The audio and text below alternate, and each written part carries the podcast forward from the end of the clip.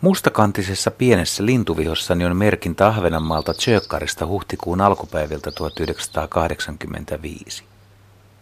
Kaupan vieressä olevan punaisen kalastusvejan katolla oli tänä aamuna harmaan musta pikkulintu, jolla oli punertava pyrstö. Se nyki sitä jotenkin hermostuneesti, oli epäluuloinen.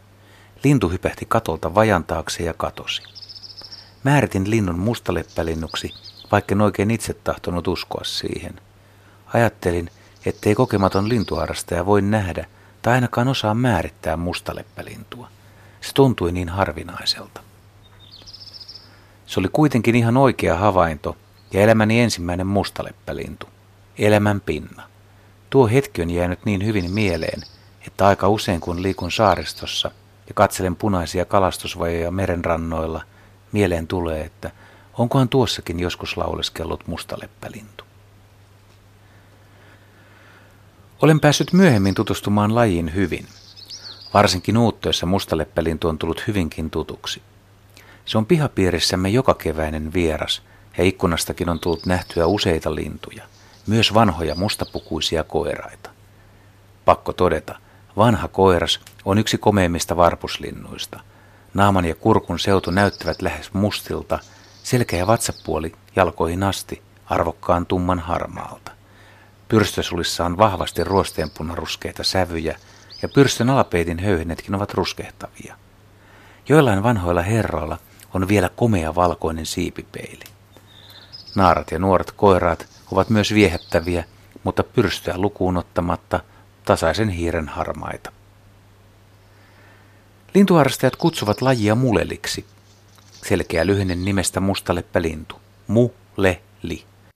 Jos haluat yrittää kuulostaa vähänkin linnuista tietävältä, käytä linturetkellä kohdatessasi toisen kiikarien ulkoiluttajan sanaa muleli. Pääkaupunkiseudulla kysyt, onko yhtään mulelia näkynyt. Varsinais-Suomessa aloita varovaisemmin. Onko mittä? Onko muleleita? Mustaleppälintu on hiljalleen saamassa jalansijaa myös pesimälintuna. Viimeisen lintuatlaksen mukaan parimäärän arvioitiin olevan 150-300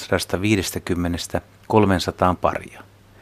Varmistettujen pesintöjen määrä on kuitenkin aika pieni verrattuna vuosittaisiin havaintoihin. Suurin osa havainnoista tehdään muuttoaikoina saaristossa ja rannikolla, mutta mustaleppälintu voi kuitenkin yllättää melkein missä tahansa. Yhtenä vuonna yksinäinen koiras laulaa rahisteli rukatunturin ympäristössä. Hetken kyllä kesti ennen kuin ymmärsi mistä on kyse, vaikka laulu onkin helppo tuntea.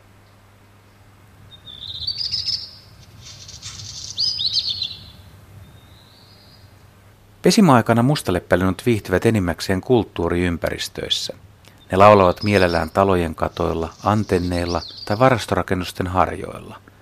Laulukausi on yleensä pitkä ja keskikesällä laji lurittelee yölläkin. Mustaleppälintuun voi törmätä satama- ja varastoalueilla sekä joutomailla. Ratapihat, teollisuusalueet ja purkutuomioita odottavat rakennusalueet ovat myös mustaleppälintujen suosiossa.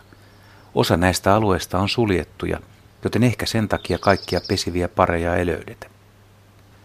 Alun perin mustaleppälintu on vuoristojyrkänteiden laji, mutta se on levittäytyessään muuttunut urbaanimmaksi. Pesimäympäristön valintaan vaikuttavista tekijöistä tärkein on hyvä ja turvallinen pesimäpaikka.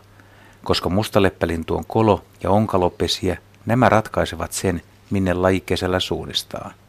Todennäköisesti erilaisten rakennusten, lautakasojen, satamakonttien ja muiden rakennelmien kolot ovat helpommin käytettävissä kuin luonnonjyrkänteiden kalliohalkeamat ja kivenkolot. Mustaleppälinnulla on kunnia olla yksi harvinaisimmista linnuista, jonka olen nähnyt Suomessa. Tarkemmin sanottuna sillä yhdellä yksilöllä, jonka pääsin näkemään Heikki Lokin ja muutaman muun kaverin kanssa vuonna 2011 toukokuussa Inkoon Sommarnilla. Kyse oli keskiaasialaista mustaleppälinnun Phoenicoroides alalaista – se on eri värinen kuin meikäläinen muleli. Tämän kaukaisen vieraan alavatsa on punertava, se muistuttaa siis enemmän leppälintua.